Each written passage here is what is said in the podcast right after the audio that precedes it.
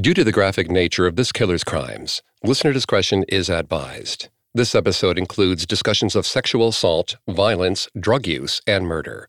We advise extreme caution for children under 13.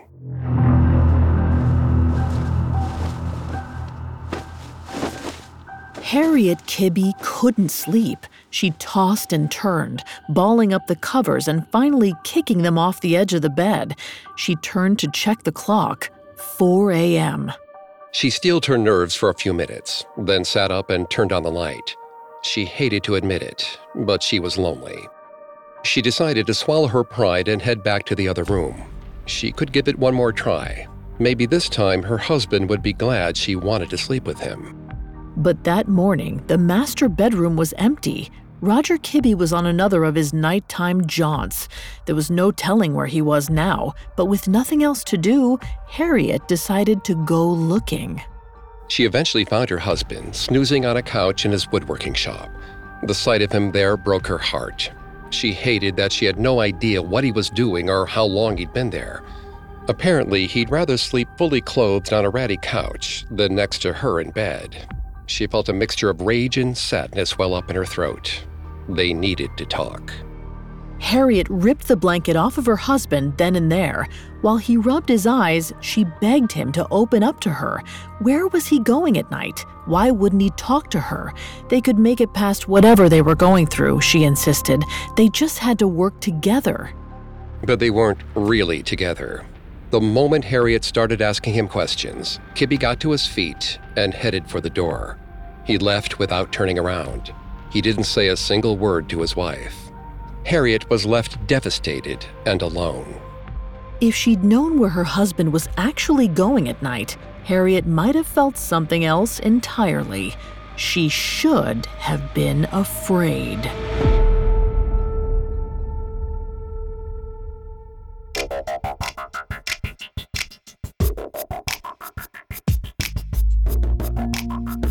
Hi, I'm Greg Polcyn. This is Serial Killers, a Spotify original from Parcast.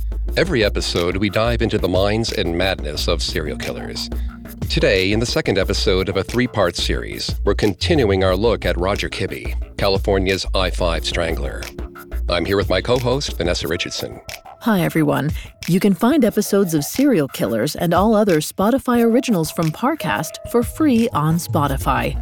Last time, we explored Kibbe's troubled childhood, his life of petty crime, and his first murder. Today, we'll discuss the height of Kibbe's brutal killing spree and delve into the police investigation that first identified him as a serial killer. Next time, we'll follow Kibbe as the walls close in around him. Even as his life fell apart, Roger Kibbe never stopped killing. We've got all that and more coming up. Stay with us.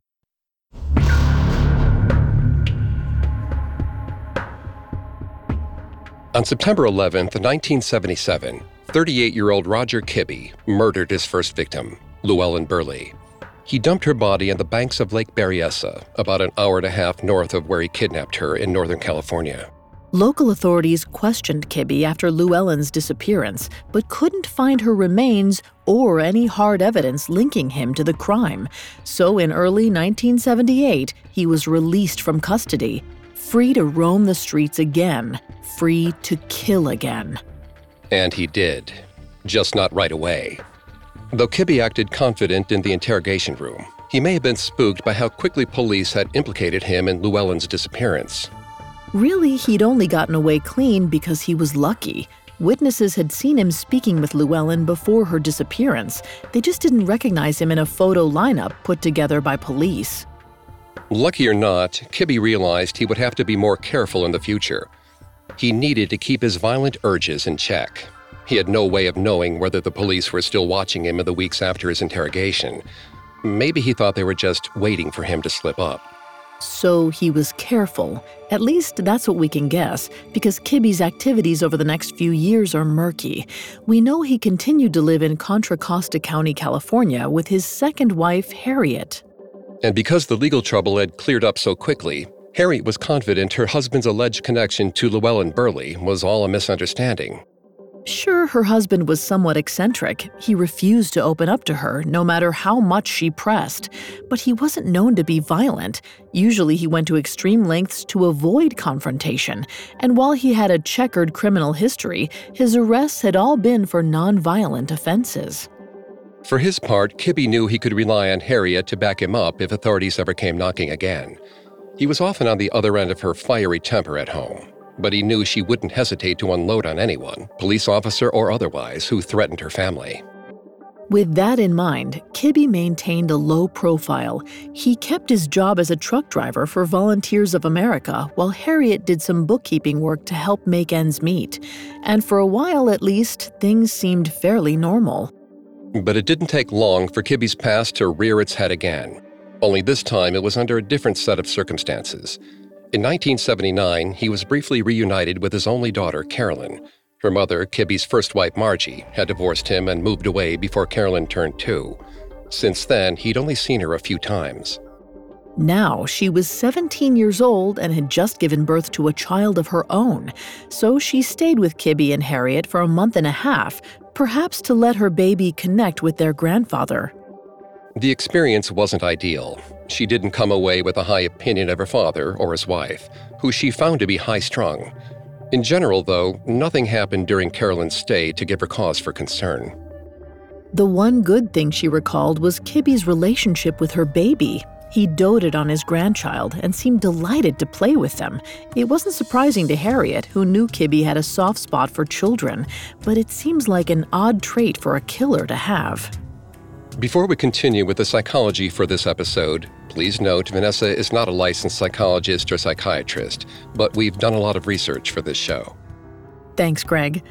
There's a lot of uncertainty about how serial killers feel about children since their actions and psychological profiles vary so widely. At their most extreme, some murderers go so far as to target kids exclusively, indicating that they're completely unable to feel empathy for them. Forensic psychologist Katherine Ramsland, however, has pointed out that other serial killers seem to genuinely be concerned for their own children, or at least they pretend to be. She suggested that some murderers try to suppress their darkest urges around their families to help rationalize their crimes. She told Oxygen that killers might try to tell themselves they are good people because they're raising good kids and are good neighbors, while the secret core of their identity remains concealed. So, is it real love, or do serial killers see their families as just an extension of their own egos? There's no simple answer, and it's not really possible to determine whether some of these killers are capable of truly loving another above themselves. Still, Kibbe seems like he felt something, at least for children. Then again, it's always possible this sort of behavior could have been nothing more than an act. Though the circumstances of Kibbe's custody arrangement with his first wife are unclear, it seems Kibbe ignored his only daughter for most of her life. But considering he endured an abusive childhood himself, he may have felt some sympathy for kids that he didn't for adults. Even so, it doesn't seem like he went out of his way to maintain the connection with his grandchild. And for five more long years, it's believed that Kibbe stayed on the straight and narrow. He continued to hold down a job while indulging in his hobbies like skydiving and woodworking on the side. By 1984, he was completely off the police's radar now 45, Kibbe decided he couldn't suppress his violent urges any longer. In April of that year, he went out hunting for victims again. This time, he approached a 27 year old sex worker who we'll call Carol. Kibbe paid Carol $30 for sex. When she confessed that she was struggling to earn enough money to live, he appeared sympathetic. Over the next couple of days, he gave her some extra money for meals.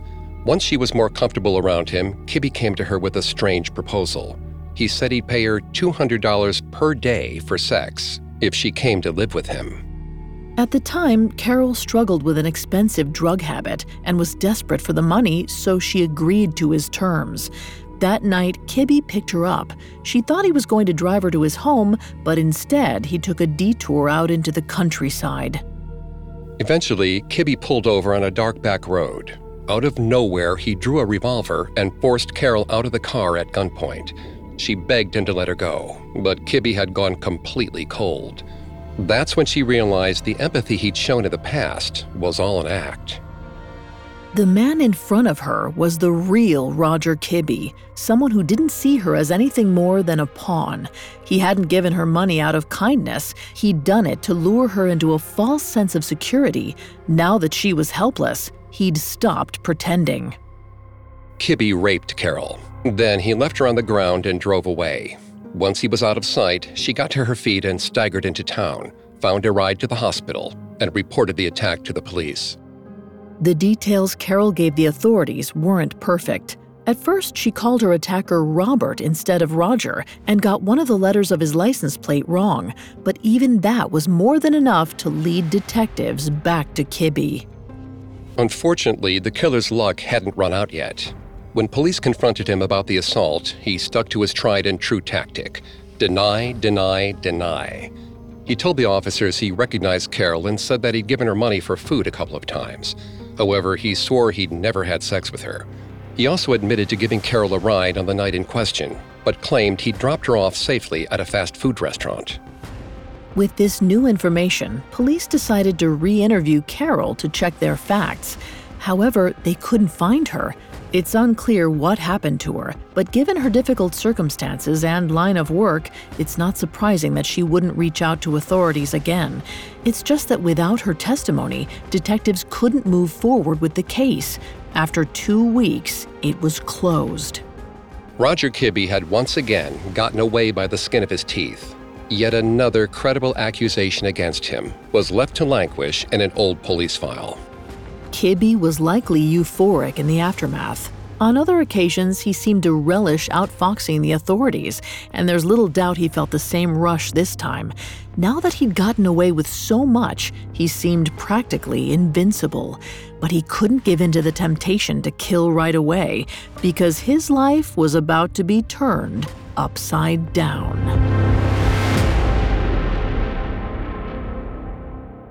Coming up, Roger Kibbe prowls the I 5 for more victims.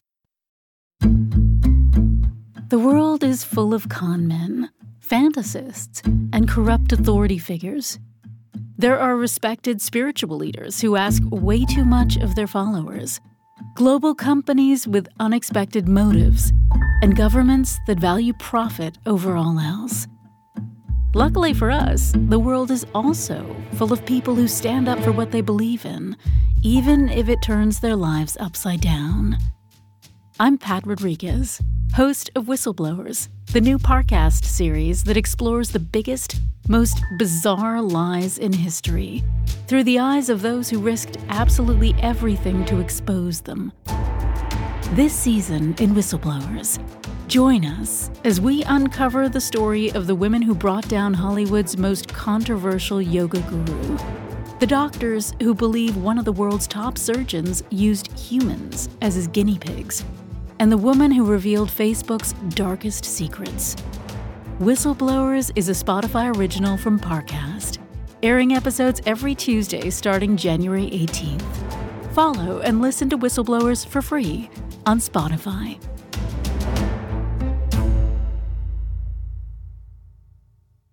Now back to the story.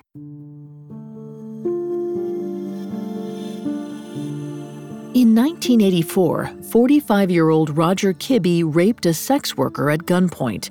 For the second time, he was identified by the police as the likely culprit, but they lacked the evidence to charge him with the crime. While it seemed not much had changed with Kibbe's dark urges since he'd killed his first victim in 1977, his private life was a different story. His wife, Harriet, wanted to move up in the world. She already had experience running her own bookkeeping company and apparently wanted to make use of her husband's talent for woodworking as well.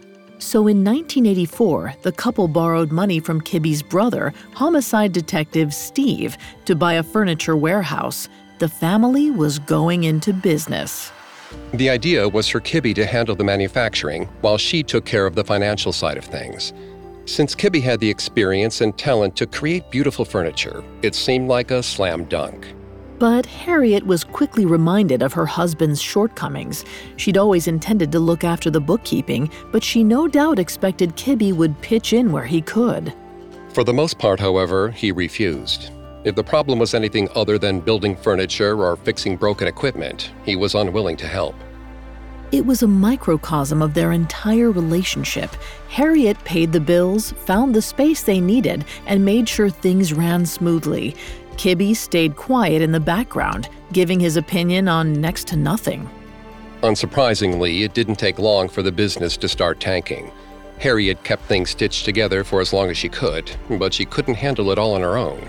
And the more things fell apart, the more Kibbe insulated himself from everything. By 1986, Harriet was at her breaking point. One night, before they got into bed together, Kibbe left the door open so their cats could come sleep with them, something he knew Harriet couldn't stand since she was allergic to fleas. When she saw the cats coming in, Harriet erupted into a fit of rage. She decided that Kibbe wanted to sleep with his pets more than his wife, so she gathered up her covers and went to spend the night in the guest room. Kibbe didn't follow. From that point on, the two of them slept in separate beds. Kibbe also started spending some of his nights away from home. He left at all hours and never bothered to explain where he'd been. We don't know exactly what Roger Kibbe did on most of these nights, but we do know where he was on April 21st, 1986. Around 11:45 p.m., Kibbe pulled up to 9th Street in Modesto, California, about 90 minutes from his home. From the driver's seat of his white Ford Maverick, he chatted up a young woman wearing designer jeans and a tank top. Her name was Laura Heedick, and she occasionally did sex work. She told Kibbe that her boyfriend, James Driggers, was nearby. If Kibbe agreed to get a room at a hotel, James would wait outside until they were done. Kibbe had no issue with the arrangement. After Laura climbed in his car, he swung by to pick up James. Kibbe even shook the man's hand while they talked business. Kibbe said he and Laura were going to go pick up some drugs nearby, so James got out of the car and they drove off together. James said he would wait outside the Sahara Motel, where Laura promised to return. James watched Laura and Kibbe drive away. Then he bought a bottle of wine and waited by the motel. Exactly what happened after that is unclear. Kibbe likely took Laura somewhere secluded. There, he tied her hands behind her back, raped her, then strangled her with a rope or cord.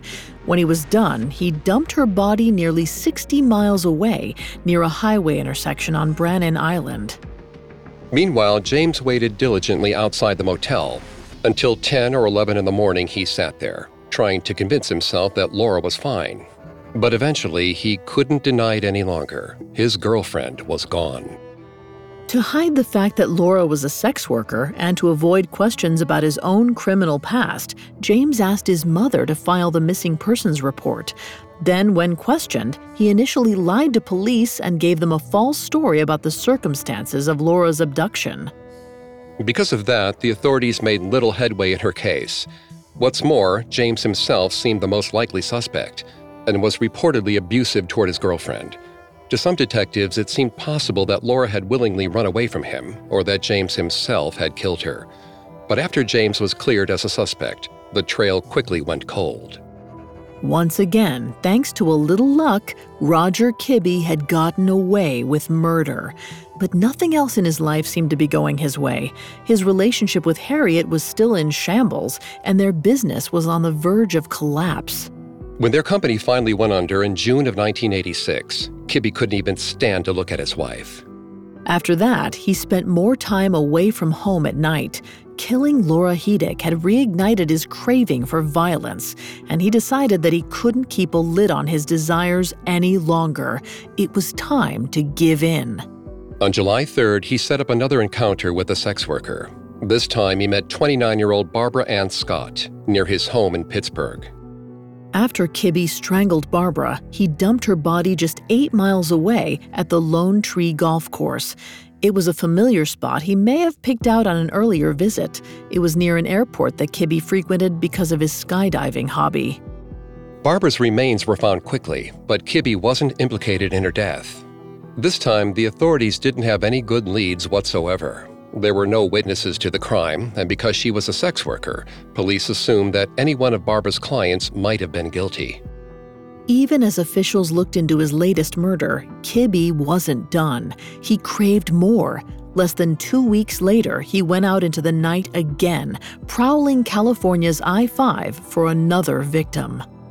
The I 5 stretches the length of the entire state and beyond, from the border of Mexico to Canada. Almost right in the middle is Sacramento, California. And a little after midnight on July 15th, 19 year old Stephanie Brown was just waking up there, far earlier than usual. Her roommate, Patty, had called Stephanie for an emergency pickup. The car her boyfriend was driving had broken down, and they needed a ride back to his place. It was only hours before Stephanie had to get to her bank job, but she agreed to help out her friends. She found them in front of a liquor store downtown around 1 a.m., about 15 minutes from her home. Patty's boyfriend Jim guided Stephanie back to his apartment. She wasn't great with directions, so he wrote her a turn by turn guide to get back to her home from there. Crucially, he told her to take the exit for the I 5 north along the way. Jim and Patty even offered to lead Stephanie home themselves, but they would have had to wait for an hour for Jim's shift to start. Stephanie decided it wasn't worth it. She wanted to grab as much shut eye as she could before work. But on the way home, she took a wrong turn. The sign for the I 5 North was covered by a bush. She accidentally went south. About 30 minutes into the drive, Stephanie pulled over to the side of the road. She may have taken out a map to retrace her steps and get back home. She knew the clock was ticking and was likely anxious about being out alone so late. Maybe she was frustrated at being so far off track and missing her exit. We don't know exactly what happened after that. Judging by Kibbe's later murders, he likely pulled up alongside the teen and offered to help. According to her family, Stephanie was fairly trusting of people. Knowing that, we can guess that Kibbe threatened her, perhaps holding her at gunpoint. A brief struggle ensued, which we know because one of the armrests in Stephanie's car was broken. After that, Kibbe tied Stephanie's hands behind her back and took her further south, nearly 50 miles from Sacramento. Once they were in an isolated location, he most likely bound the teenager with duct tape, raped her, and strangled her with some kind of ligature. But that wasn't all. Kibbe was also carrying a pair of scissors that night. All of a sudden, he was a kid again, swiping women's clothing from their backyards. He was overcome by a powerful urge. He wanted to cut, to destroy. Kibbe hacked at Stephanie's scalp with the scissors to cut out the duct tape and avoid leaving behind evidence. When he started, her hair reached her chest. By the time he was done, it looked more like an uneven bob, with one side only an inch long and the other reaching her ear. Afterward, Kibbe dumped her body in a drainage ditch. The following morning, the phone rang at Stephanie's home. It was her boss calling to track her down. By that time, Patty was back from her boyfriend's place. When she realized that Stephanie was missing, she felt a knot form in the pit of her stomach. She phoned Stephanie's mother to tell her what had happened. Frantic, Mrs. Brown asked Patty to comb the route back from her boyfriend's to make sure Stephanie's car hadn't broken down along the way. In the meantime, she called up her daughter's friends to ask if they'd seen her. It was only more bad news. No one had heard from Stephanie, and there was no sign of her car. It didn't look like she'd come home at all. Panicked, Mrs. Brown filed a missing persons report, but she didn't have to wait long to find out what happened to her daughter. That same afternoon, deputies from San Joaquin County rang the Sacramento police. A fisherman had found Stephanie's body in a rarely used drainage ditch that morning, about 40 miles south. Her car was also discovered, parked on the shoulder of a highway off ramp. It was unusual for such a case to make that much progress so quickly. Stephanie's body had been well hidden, far away from her hometown and off the beaten path. If this had been a standalone murder, detectives would have had the unique opportunity to catch the perpetrator quickly. But some people suspected that this wasn't an ordinary case. Some officers worried they were tracking a serial killer with no real connection to their victim, which would make solving the case much harder. They didn't have much evidence yet besides their intuition, but the circumstances of Stephanie's abduction were chilling. She had no known enemies. Her ex boyfriend had a solid alibi. Plus, it was pure chance that she'd been on the I 5 South that night. So it seemed unlikely that anyone deliberately targeting her would have been able to take advantage of the opportunity. Then there was the autopsy. Detectives believed they were dealing with a killer who had some experience. That's because the murderer had left remarkably little evidence behind and dumped the body in a hard to reach spot. There was also the matter of her hair and clothes. Mrs. Brown insisted that Stephanie always wore her hair long, but the body had been found with a short cut. Her tank top had also been cut to pieces. After fishing around in the ditch, police discovered a brand new pair of scissors down in the mud. The immediate question on everyone's mind was why? Criminologist Katherine Ramsland wrote about the early investigation into the I 5 strangler. She explained that some killers leave a signature, a behavioral manifestation of an individualizing personality quirk. Ramsland wrote that at this point in the I 5 investigation, investigators thought they had a fetish killer who probably got aroused from cutting his victim's clothing, and they were certain he was not going to stop. Guessing that their perp was a serial killer meant police were working on an even tighter timeline than usual. They had no idea when or where the killer would strike next. All they knew was they had to stop him. But though they were onto him, Roger Kibbe was still two steps ahead.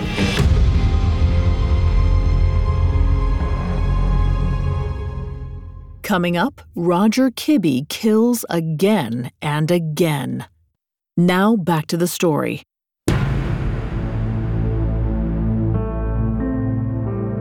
By mid July of 1986, 47 year old Roger Kibbe had killed four young women, three of them in as many months. And though he wasn't yet a suspect in the most recent case, the police had finally realized they were dealing with a serial killer. They hadn't linked his crimes yet, but elements of Stephanie Brown's murder gave them pause. The authorities knew the clock was ticking. They were certain Stephanie's killer would strike again soon. They were right. Back at his home, Kibbe was once again feeling the urge to kill. He didn't know what drove him to do it exactly, but he knew he had to give in. Yet he wasn't entirely out of control. He could be patient when he needed to be, and he wanted to make sure the police weren't already on his trail. To do that, Kibbe kept to the old adage keep your friends close and your enemies closer. Sometime in July of 1986, Kibbe left his home to stay with his brother Steve for a few days. Steve was a homicide detective, and Kibbe might have been hoping that visiting his house for a while would throw police off the scent. He had other reasons to leave, too. His wife Harriet was at her wits' end. Their relationship was almost non existent by that stage. She felt like she was handling everything on her own their fractured marriage, their failed business. It had all fallen on her shoulders. Meanwhile, Kibbe had checked out. While his wife tried to hold things together, he went off to commit murder, then vanished to live with his brother for a few days, as Harriet's life crumbled in her hands. Even when he came home, things didn't get any better. One night, she found him asleep in his workshop at 4 a.m. Confused, hurt, and angry, she begged for an explanation. She was desperate for him to talk to her. In response, he stood up and walked out the door. After that, Harriet could see the writing on the wall. She was sure Kibbe would leave her, and though theirs was far from a happy marriage, the thought filled her with dread. She hated being alone. She'd rather have a silent husband than no one at all, but it was over. She could see that. Still, she was concerned for their financial well being. It would have been a disaster to divorce when their business had just imploded. So she cornered Kibbe and asked him to stay in the marriage for just one more year. She swore she'd work hard to get them back on their feet. All she needed was a few more months. This episode came out of nowhere. Harriet hadn't actually asked her husband if he was going to divorce her. She simply assumed he would. And when she came to him, desperate, offering a deal, he didn't care enough to ask why. He didn't feign ignorance about what she was referring to. He didn't try to console his wife. All he did was look at her, nod, and agree to stay for one more year. It was a devastating, if expected, response, and afterward, the couple's lives went back to the status quo. Kibbe would be there during the day, then disappear once the sun went down. Harriet probably tried not to think about where he went anymore. But the Sacramento police thought of nothing else. For months now, they've been trying to pick up the trail of their killer. It wasn't easy. Kibbe had left little evidence behind after he killed Stephanie Brown. Besides the cut up tank top, all police had managed to find so far was Stephanie's abandoned vehicle. But frustratingly, there were no fingerprints or other incriminating evidence inside. The prospects were looking bleak. There are no reliable ways to catch a serial killer who has no personal connection to their victims. In cases like this, investigators can be reduced to waiting until the murderer makes a mistake. If the killer leaves evidence behind or is spotted by a witness, then detectives have something to go off of. But the police didn't want to wait. So on July 29, 1986, they set up a checkpoint at an I 5 off ramp near the spot where Stephanie's vehicle was discovered. Though the odds of finding evidence this way were low, they had to cast a wide net. Ideally, they wanted to find frequent travelers along the route and try to jog their memories. It was a long shot, but they hoped someone might remember the night of Stephanie's death. Maybe someone had spotted her on the side of the road. Unfortunately, the tactic failed to bear any fruit, but the blockade was covered by the local media and sparked a flurry of calls from concerned citizens. Some of them had tips to share, however, none of these turned out to be useful. Frustrated, officers felt like they were spinning their wheels. The I 5 murder, as the media dubbed it, only increased Kibbe's notoriety. As it turned out, the police were closer than they knew to catching Kibbe. On August 16th, just three weeks after their failed checkpoint operation, Roger Kibbe was back on the I 5, and he was hunting his next victim. Sometime after 3 a.m., he passed by the area where he'd left Stephanie Brown's car. Not too far away sat a 1973 Pontiac Grand Prix with its emergency flashers on. Kibbe pulled over behind the vehicle. A few moments later, he was approached by 52 year old Carmen Anselmi. She and her daughter, 26 year old Charmaine Sabrah, were stranded. Their car was busted and they had no idea where the nearest gas station or payphone was. Kibbe smiled at the women and offered to help, but he said he only had a two seater. He could only take one of them to a payphone. After some hesitation, Carmen volunteered to go. The man seemed nice enough, if a little quiet. She rode with him a couple of miles down to a rest stop and made polite small talk along the way. Nothing seemed out of the ordinary. This was similar to what Kibbe had done before with Carol, the sex worker he attacked earlier. He took the time to earn her trust before revealing his true nature. This is a tactic many serial killers use to catch their victims off guard, and it's one psychologist Joel Norris wrote about in his 1988 book Serial Killers The Growing Menace. Norris identified several common serial killer behaviors, which he termed psychological phases. The first phase he described involves the killer withdrawing from reality and life. This matches up with the way Kibbe's relationship to his wife gradually disintegrated. Another is known as the wooing phase. During this process, the killer tries to gain the trust of his victims before he captures them. A killer like Kibbe didn't want his victims to put up a fight, he just wanted them dead. Carmen Anselmi was the latest target of his charms. He brought her safely to the nearest payphone, just as promised. Then he watched as Carmen dropped some coins into the slot and tried ringing a family member, Carlos. One ring, Two rings. Nothing. Carmen's heart sank. She knew Carlos must be sleeping and couldn't blame him for not answering, but she didn't have a plan B, so she tried calling again. When he still didn't pick up, she called her other daughter. There was no answer. With no idea of anyone else to call, she meekly left the phone booth and shuffled back to Kibbe's car. Kibby took her back to her daughter and offered more help. He said he could give one of them a ride home, but that was all he could fit. They would have to figure things out from there. Carmen was thankful that such a kind man had stopped to help them. This time, she decided to send her daughter. After all, Charmaine had a baby to feed waiting back at home.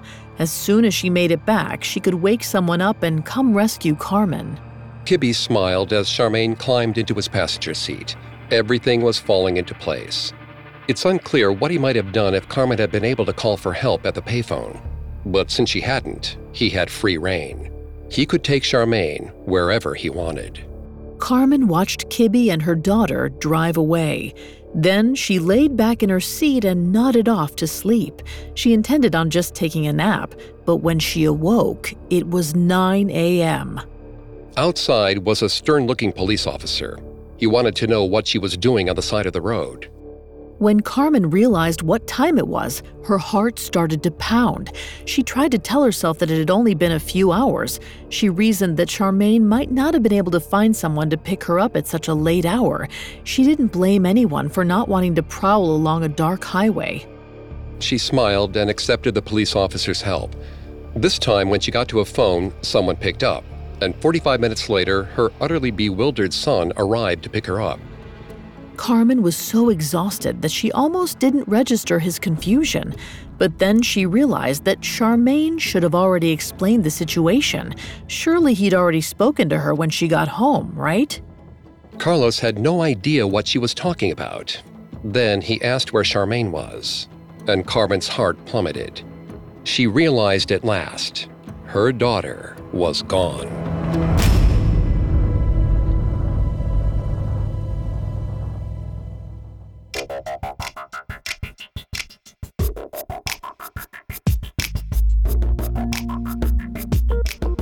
Thanks again for tuning in to Serial Killers. We'll be back soon with part three of the I 5 Strangler, where we'll follow the police investigation that finally nailed Roger Kibbe, though not before he claimed more victims. For more information on Roger Kibbe, among the many sources we used, we found Trace Evidence The Hunt for the I 5 Serial Killer by Bruce Henderson, extremely helpful to our research. You can find all episodes of Serial Killers and all other Spotify originals from Parcast for free on Spotify. We'll see you next time. Serial Killers is a Spotify original from Parcast. Executive producers include Max and Ron Cutler. Sound design by Brendan Hawkins, with production assistance by Ron Shapiro, Trent Williamson, Carly Madden, and Joshua Kern. This episode of Serial Killers was written by Terrell Wells, with writing assistance by Joel Callan, fact checking by Claire Cronin, and research by Brian Petrus and Chelsea Wood. Serial Killers stars Greg Polcyn and Vanessa Richardson. Thank you.